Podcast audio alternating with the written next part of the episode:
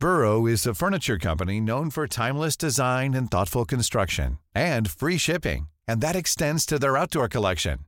Their outdoor furniture is built to withstand the elements, featuring rust-proof stainless steel hardware, weather-ready teak, and quick-dry foam cushions. For Memorial Day, get 15% off your Burrow purchase at burrow.com slash ACAST and up to 25% off outdoor. That's up to 25% off outdoor furniture at burrow.com slash ACAST. There's never been a faster or easier way to start your weight loss journey than with PlushCare. PlushCare accepts most insurance plans and gives you online access to board-certified physicians who can prescribe FDA-approved weight loss medications like Wegovy and Zepbound for those who qualify. Take charge of your health and speak with a board-certified physician about a weight loss plan that's right for you. Get started today at plushcare.com slash weight loss. That's plushcare.com slash weight loss. plushcare.com slash weight loss. Maybe I'm I don't have such a strong view that this person is an idiot, in fact, since I can't really explain what it is that they want to do.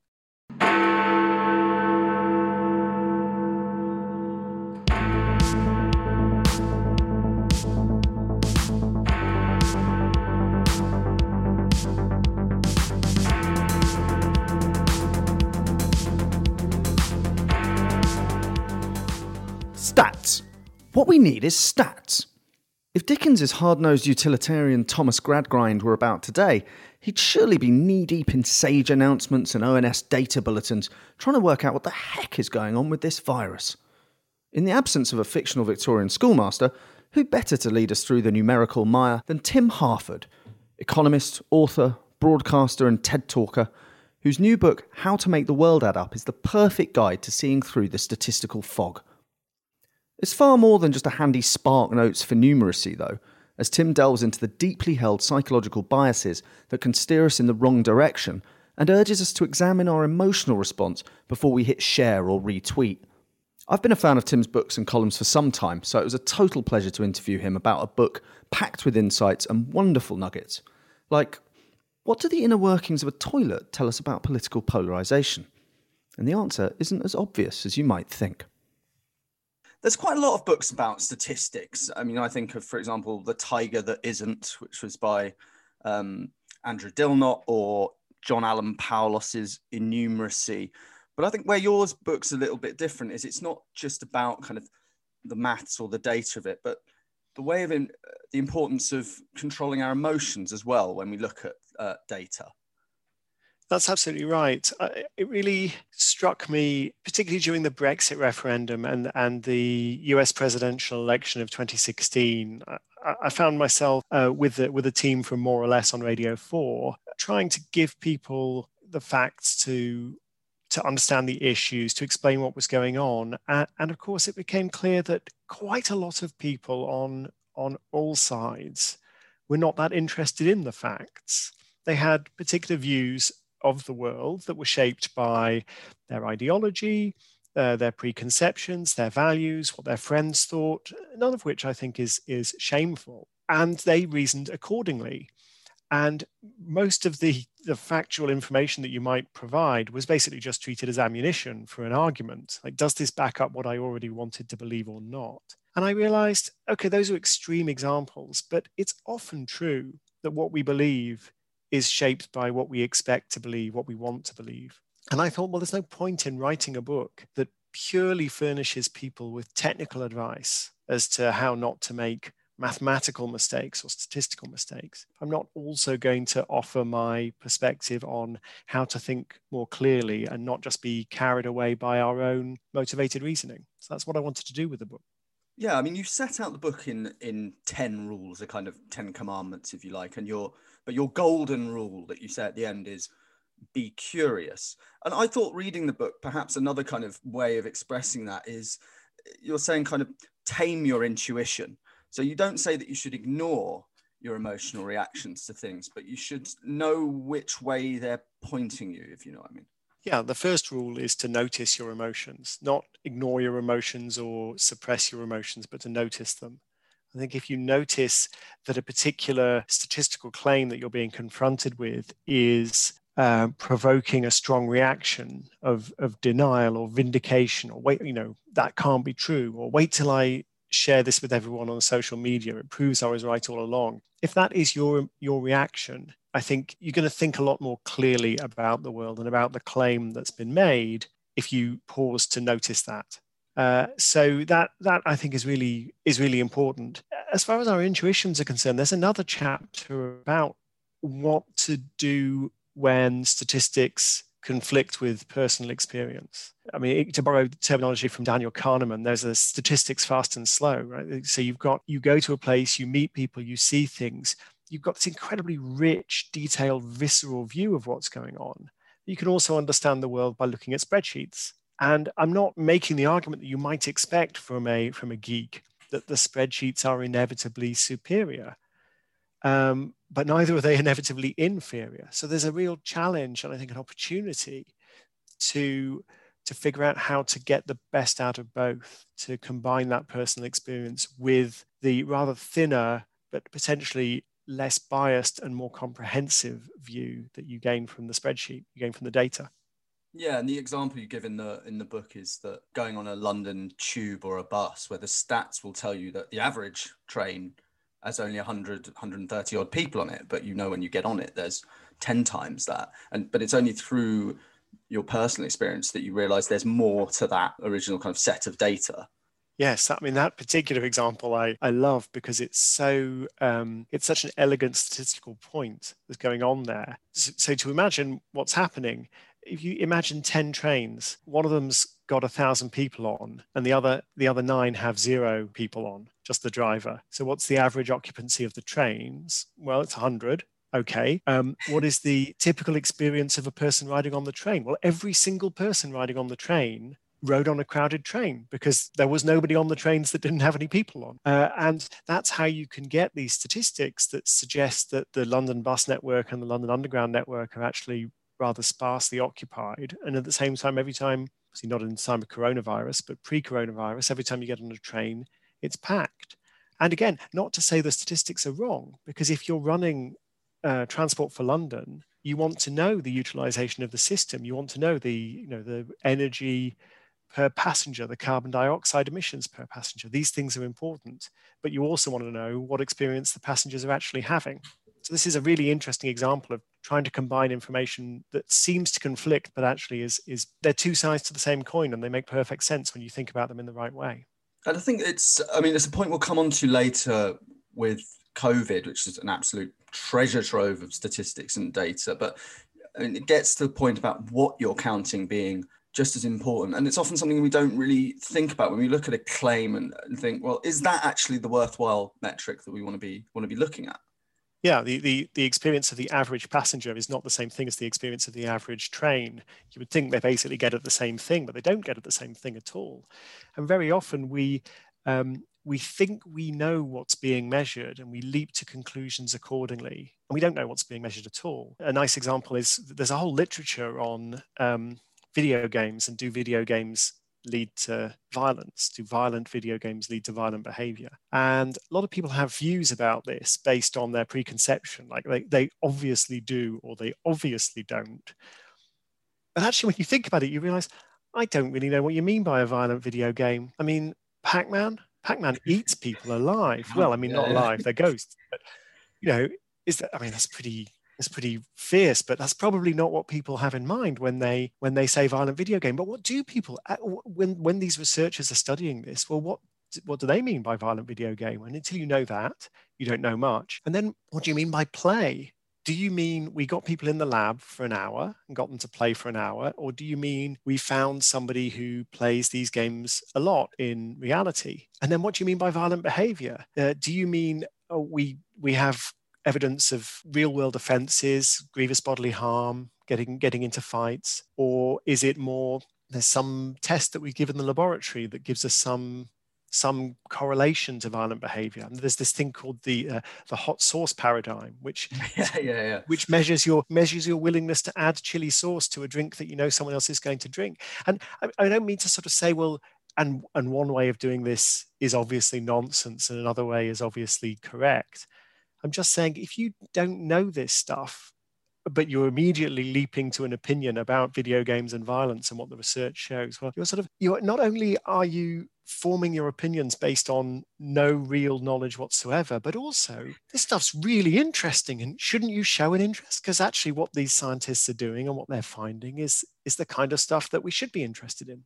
I mean, uh, just from a personal point of view, when how long do you think did it take you personally to kind of inculcate these mental habits? Mean, when you see a, a jazzy graph, do you do you still have that visceral reaction where you go, "Ooh," or is it, mm, "What's that x-axis playing at?" Yeah.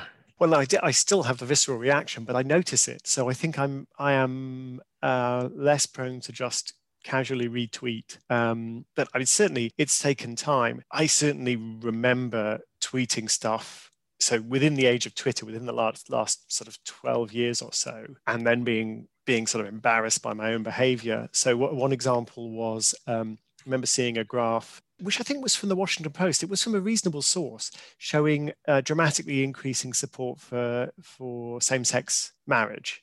Uh, and I've got strong views about this. I think that's definitely a good thing. And I saw this graph and I was like, great, more and more people are on the on the right side of history. And I just retweeted it spread the good news. And the first reply to the tweet was, Tim, have you looked at the axes on that graph? And my heart just sank. oh, God, what have I done?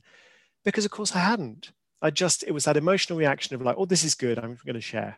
And the, the axes were a complete mess. I should have clipped the graph for my bad data visualization file rather than just amplifying it. But there you go. I, I think I'm sure I still make those mistakes, but hopefully I make them a little bit less often, which probably makes my Twitter feed a little bit less interesting. It's that time of the year. Your vacation is coming up. You can already hear the beach waves, feel the warm breeze, relax, and think about work. You really, really want it all to work out while you're away. Monday.com gives you and the team that peace of mind. When all work is on one platform and everyone's in sync, things just flow wherever you are. Tap the banner to go to Monday.com. Many of us have those stubborn pounds that seem impossible to lose, no matter how good we eat or how hard we work out. My solution is PlushCare. PlushCare is a leading telehealth provider with doctors who are there for you day and night to partner with you in your weight loss journey. They can prescribe FDA-approved weight loss medications like Wegovy and Zepbound for those who qualify. Plus, they accept most insurance plans. To get started, visit plushcare.com slash weight loss. That's plushcare.com slash weight loss. Hey, it's Ryan Reynolds, and I'm here with Keith, co-star of my upcoming film, If, only in theaters May 17th. Do you want to tell people the big news? All right, I'll do it. Sign up now and you'll get unlimited for $15 a month in six months of Paramount Plus Essential Plan on us. Mintmobile.com slash switch. Upfront payment of $45 equivalent to $15 per month. Unlimited over 40 gigabytes per month. Face lower speeds. Videos at 480p. Active Mint customers by 531.24 get six months of Paramount Plus Essential Plan. Auto renews after six months. Offer ends May 31st, 2024. Separate Paramount Plus registration required. Terms and conditions apply if rated PG. Yeah, I really liked the chapter about um, visualization. Actually, I think that was one of the most, uh, the ones that really made me think about the way that you can present graphs. For example, there's one where you present the deaths in the Iraq War, mm. one where it goes up, and, and one where it goes down with red. And I, I found that kind of fascinating. It's yeah. So the first graph is is titled Iraq's Bloody Toll, and it's by, if I remember rightly, by Simon Scarr, and won an award. Uh, and it's a, it's a very powerful graph, and it shows the death toll in Iraq. It's, it's a bar graph in red, and the bars are hanging down from a line at the top of the graph. So it's as though someone just gashed across the paper and the blood just oozed down over the paper. And you look at it, you just go, oh, terrible, the, the, the tragedy there, the loss, the waste. And then a guy I know a little bit called Andy, Andy Cotgreave, who's a data visualization expert, just as a sort of demonstration of the emotional power of this graph, literally flipped it over. It just sort of took, I think, Microsoft Paint or something and just turned the graph upside down and then painted it a very cool, kind of soothing corporate gray, sort of bluish gray, kind of thing you can imagine a corporate logo, like an IBM logo or something. And he just relabeled it Iraq death toll on the decrease. And so he just robbed the graph of all its emotional power and described what it was showing, which was the deaths. There used to be a lot of deaths, and now there are not so many deaths. And both of those graphs are perfectly valid. I think both those graphs are telling the truth about the world. But it's just a reminder that um, the way you package a graph, the way you package exactly the same information can have a very, very different emotional impact. And this wasn't even a complicated transformation of the graph. It was absolutely the same information, crystal clear, but just with a different emotional temperature. Yeah, I was also fascinated to learn about Florence Nightingale's con- contribution to this field because I had no idea that she was. I'm slightly ashamed actually when I read oh, it. She, think, she is an, she is amazing. a statistician, like yeah. So she she was so she was friends with with all these sort of great um, mid 19th century figures such as Quetelet and Babbage, and um, she moved in those circles. Uh, of course, there were some limitations on what she could do because of the fact that she was a woman, but she was also very highborn and very well connected. She was the first woman to be the, uh, a member of the Royal Statistical Society, and famously, of course, served as a nurse in Istanbul, dealing with British Army casualties coming back from the Crimean War. But after that experience, she formed a hypothesis about the importance of sanitation and hygiene in preventing disease, and then had to make that case to a skeptical military and medical establishment. So the, the chapter is partly about her efforts and, and the efforts of her collaborator, William Farr, to use data visualization to make their case, to make their arguments. She was very calculating about the way she did this. I mean, she was absolutely on the right side of history. But at the same time, some of the graphs she used, they're a bit naughty. They're a bit clever in the way they present information. So we'll try and pick them apart and, and show what she's done and uh, how else you might have drawn the, that graph and how, how differently the, the information looks, even though it's got the same data there. So yeah, she's yeah, absolutely fascinating character. And it's also quite a nice illustration of the way that a sort of a story gets told about a person. In Florence Nightingale's case, that you know she was a nurse is how mm. people kind of know her, but actually the realities are a lot more complicated. Now, I mean, the medical. Was, I have to say, she was, I think, a lot better statistician than she was a nurse. Right, exactly. Um, so, yeah. And a very good data visualizer as well, as you point yeah. out. The Rose diagram is a real kind of a really artful way of presenting those statistics. Um, but I mean, obviously, with the pandemic, you started writing, or you were still writing the book rather in sort of March, February of this year. So it was just at the beginning. I mean, do you, when you look at the way that COVID's been been covered, you know, what are the kind of key questions do you think the kind of layman would consider when being slightly sort of pummeled by data? Yeah. So I mean, the first thing to say is that the the book was nearly finished when we went into lockdown, and I then asked my publisher for an extra month to to revise it in the light of COVID, because COVID was really underlining the point that I was trying to make, which is that this is not just a question of statistics are not just about political communication and spin. They're not just about selling stuff or about winning arguments.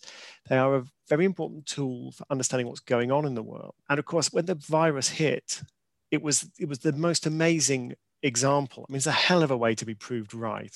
Not, it wasn't a lot of fun being proved right in this way because it's been a it's been such a traumatic experience for everybody. But it was it was a very simple exercise to go through the book and to go.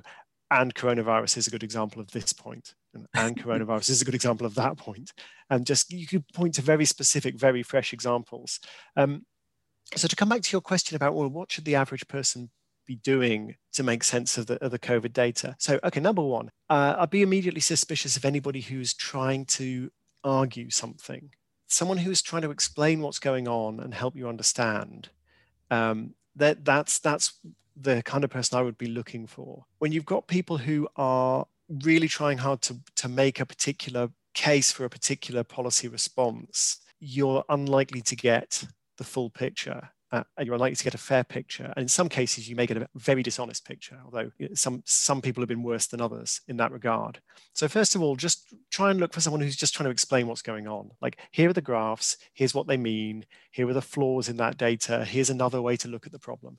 Second thing I would say is there are, is more than one way to see the problem. So for example, in the UK, you can look at cases in terms of the official case count. We've seen recently how flawed that can be. The newspapers love it, the TV loves it because you get new data every day, but the data are, really, really noisy and biased in a number of ways because they're, they're the output of our testing system and our testing system is not perfect. But you could also look at cases as, yeah, I mean, that's, maybe putting it mildly, but you could look at cases um, as modeled by the Office for National Statistics. They come out every week. There's a delay. Um, there, are, there are margins of error, ho- hopefully a, a much less noisy view of what's going on. You can also look at hospitalizations, what's happening to hospitalizations. And of course, you can look at deaths. And there's no one answer to understand how the virus is spreading. There, there, you know, there are different things. If someone's trying to make an argument, they'll pick a particular, a particular data set or a particular data point that makes their argument. But if someone's trying to understand what's going on, you would expect to have to look at more than one source of data and to try and go, well, what does this all, what does this collage of evidence tell us about what's going on? And um, what, what questions and what puzzles does it throw up? Which is all about, you highlighted this virtue of, of curiosity. I think it's, it's really important. Um, the world's a really interesting place. It's not always a simple place. And so actually wanting to know more and being willing to go deeper and to get a second opinion and to go another click is really going to help. And we can all be curious. That's not, that doesn't require any technical skills that's a habit of mind and requires a bit of patience and, and a bit of interest in the world. Yeah, it's something that um, struck me when reading the book is as well as you talk about people having different views or prejudices, but often people have different objectives as well, and that can colour the way that you see. So, like when we come back to Brexit, you might you might say some people are ignoring facts like, oh, the economy is going to get worse, but for a lot of voters, they probably say, well, I don't care. That's not what it's about for me. Do you think that is that a fair way of putting it? yeah no we've, we've all got different uh, we've all got different perspectives we've all got different values so the same with covid we all want to be able to go about our lives you know as we did and gather together and and party and go to music venues and go to restaurants. Uh, we also don't want to get sick and we don't want our loved ones to get sick and die and we don't want our health service to be overwhelmed by covid cases. Well it turns out we probably can't have all of these things at the same time. So then you have to start going, well, how would you how do you trade off those different goods? The the good of, of freedom, the good of people being able to develop their livelihoods, and the good of not getting sick and not dying, or, or children's education. I would hope that people would be able to present a balanced view of the evidence and to say, well, look, there's, uh, you know, these are the these are the pros and cons, these are the choices in front of us. Unfortunately, these things get polarized very quickly, and um, you know, every time I write about the subject, I get angry emails from both sides um, for deploring my. Uh, well, some some people just deplore my centrism, full stop. other people, other people just think I'm an extremist on whatever view they don't have. Um, but there you go. You've got to try. Yeah, I think it's the peril of having an opinion in the modern age is you're going to get bombarded. I mean, do you think there's anybody who has struck you as doing a, doing a particularly good job of uh, elucidating the COVID data? Uh, yes, I. I mean, I would be remiss to to not mention uh, my colleagues at the Financial Times, led by John Burn-Murdoch, the coronavirus tracker at the FT, which is free for anyone to look at. I think it's been very good. And John's been fantastic on Twitter as well, really explaining why he, the decisions he's made and why he's made them and you know what what you learn from them. Uh, another great source is the Our World in Data website, and um, the uh, there's the Johns Hopkins University has a great collation of data from around the world. And I would say actually the, the Office for National Statistics um, here in the UK has, has done a good job. They've got great data for England and Wales. They really rose to the challenge and they're doing a huge survey now of the population. I think that in the last two weeks, 100,000 people have been tested purely for the purposes of trying to figure out where the, yeah, there you go, where, where the virus is. Just for the listeners, I'm holding up an ONS survey kit. In fact, they come every single week and uh, and test everyone in my household. Which is it's amazing, and they and they come. They, I, am right in thinking, am I that they they come and and supervise you while you're doing it, right? They really. Uh, sometimes. Uh, I'm, I'm afraid to say, Tim, that it's been a bit of a shambles. Oh no! Don't tell me that. I, I, I, want to. I want to filter out that piece of information. Tell me about it. Notice that they're coming. Yeah. And they'll ring me and be like, Are you in tomorrow? I'm like, No. Okay. So we'll just meet your wife and daughter. So then they'll have to do a separate visit to come and see me. and it's all uh, slightly um, up in the air. But yeah, I mean, it's, uh, it's an incredible piece of work. And it's also just, um, it's done like by a postcode lottery, as far as I can tell. Yes, they're trying. I mean, there, there are there are flaws in it. For example, the fact that, as I understand it, it doesn't include people in communal living arrangements, so care homes, prisons. Okay, fine, no big deal. Oh, university halls of residence not included could could very rapidly become an issue in the quality of that data. But you know, these these things are hard. It's it's difficult to get really solid data, and we should, I think, not take it for granted and and I recognize the flaws in what's happening, but also recognize the amazing efforts that are you know are required to to help us understand the world around us. That's um something that has really come through. I mean, not just from my personal experience of um, having people driving around London trying to get my test and stuff, but from the book when you talk about other countries, and we, in as you say, we're very lucky to have the ONS, which produces an enormous range of statistics. If you go on their website, I mean, they it's everything you can imagine it's on there. But you mention in the book, for example, in I think it's Tanzania, perhaps, or Uganda, where the chief statistician is threatened with death if they produce accurate statistics. I, I yes, I, I didn't reveal which country. I in fact, I don't know which country that was in. Um, okay. I was just I was told told that by Denise Lievesley, who's uh, one of the pillars of the British statistical community, but also does a lot of work with statisticians from around the world. And she told me, yes, one one African statistician who she did not name was told his children would be killed if um, if he did not produce the results that was required. But I think Tanzania it has been made against the law to criticise the government statistics. That's um, so uh, and and in India the unemployment statistics just kind of disappeared a few months before the election. You know, the government said, "Oh, we're gonna we're doing some work to make these statistics more robust." They just vanished. Um, and of course, there are these striking examples of uh, the head of the Greek Statistical Agency being prosecuted for treason, and that case being thrown out and reinstated about six times. It's extraordinary. That's been going on 10 years. Or Argentina, uh, Graciela Bevacqua, who, who was gathering inflation statistics and was, was told, um, well, the, the, she had to round them down. Even if it was 2.9, that had to be rounded down to two. If it was 1.9, that had to be rounded down to one. It's as though Argentina had kind of run out of decimal points. Um, I mean, this makes a huge difference to the, if that's monthly data, huge yeah. difference yeah. to the, to the, the, when you compound it up to the annual data and she was eventually effectively forced to resign for not producing the correct results. And then, when she did so in the private sector, she was fined a quarter of a million dollars for false advertising. Uh, so, I mean, these we're we're lucky to to live in a country where statisticians, I'm sure they come under some political pressure, but it's nothing compared to what is experienced in some parts of the world. And it, I think it's a reminder of the importance of these statistics. We take them for granted we kind of chuckle at them and we, you know we laugh when they go wrong and we sort of we shrug about them. But if they you know if they really were so unimportant dictators and autocrats wouldn't go to such extraordinary lengths to threaten or bully the people the men and women who collect them. They do matter. Yeah i'm, just briefly returning to the importance of statistics and, and covid. I mean is there do you think there's a silver lining that the public hopefully are a lot more interested in data and statistics now than they might have been six months ago? Or do you think that'll kind of wax and wane?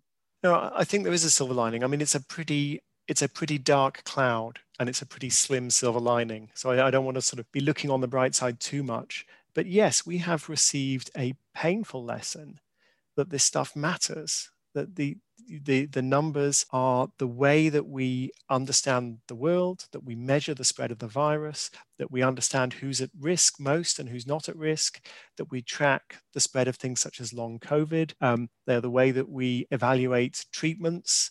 Uh, you know, dexamethasone works, uh, hydrochloroquine doesn't work. We know this because of the robust use of statistics. They're how we're going to test the vaccine and know that it's safe and know that it works. This stuff really matters. And to to relegate statistics to to just another branch of rhetoric, just another way that governments and advertisers spin stuff, I think would be would be tragic. And it's very easy to fall into that trap. I think even my fellow geeks, um, you're trying to explain statistics to somebody and kind of the simplest and funniest way to do that is to talk about people getting it wrong and to, to go into that debunking mode. I think if that's all we do we risk giving a very skewed view of of what these statistics really are and how useful they can be. Do you think there's a risk too of statisticians or mathematicians kind of gatekeeping a bit and making it seem more complicated and impenetrable than it is to the to the general public that's yeah. I mean, it's always a risk. I think that, of course, it is complicated. Of course, there are many traps for the unwary.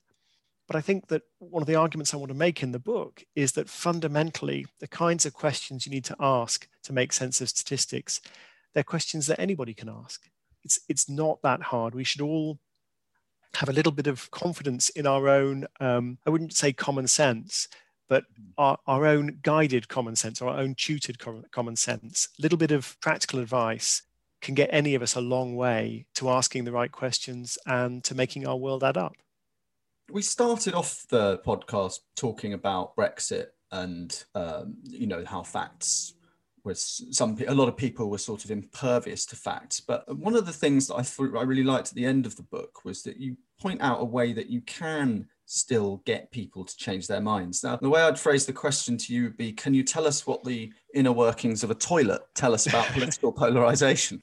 Yes. I mean, I wouldn't, I wouldn't phrase it as as trying to get people to change their minds. But I think there is there is a way to get people to be more interested in what's true and what's not true. And yes, where does the toilet come into it? So this is a wonderful study into a phenomenon called the illusion of explanatory depth. You say to somebody, how how, uh, how do you reckon, how confident are you in your ability to understand how a zip fastener works? Or how would you rate your knowledge of how a bicycle works or how a flush lavatory works? And people will generally be fairly confident. They think, yeah, I kind of, yeah, I sort of know how, how a zip fastener works. And then when you ask them to then explain in detail, give them a pen and paper, ask them to, to set out in bullet points and to draw diagrams, people very re- quickly realize that that sense they had that they could explain in depth was an illusion, hence the phrase, the illusion of explanatory depth. And they back away from their previous confidence and they say, actually, I don't really know how, like, why, how does the water uh, disappear around the U bend and how does it get replaced with clean water? I mean, I don't, how does that happen actually? Um, it's very interesting. This, but the same thing is true. You can do a similar exercise by talking to people about policy proposals. So we're starting to realize, oh, um, the customs union and the single market, I thought they were the same thing, but it turns out they're not the same thing. Um, I know that much, but do I really know more than that? So you get people again to rate their knowledge of do you know what the single market is?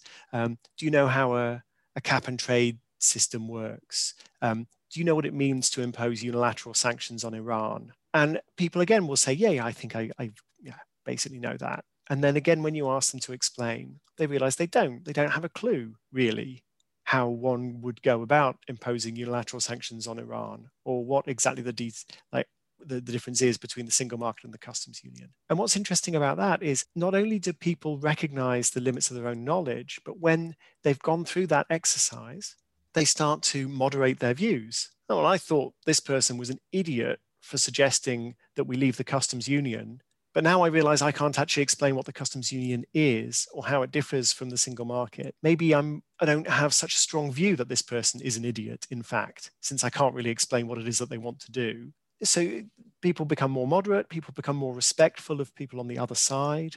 Uh, they're more willing to accept shades of grey.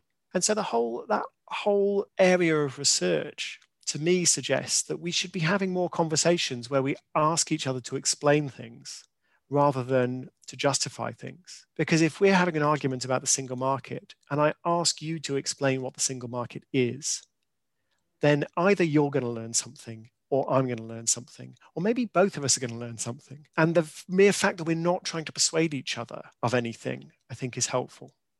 Well, I think that's a really lovely note to end on. So ask yourself plenty of questions, but also ask other people questions, and you might find out a bit more about the world. Absolutely. Absolutely. Tim, thank you so much for joining us. It's been an absolute pleasure. It's my pleasure. Thank you.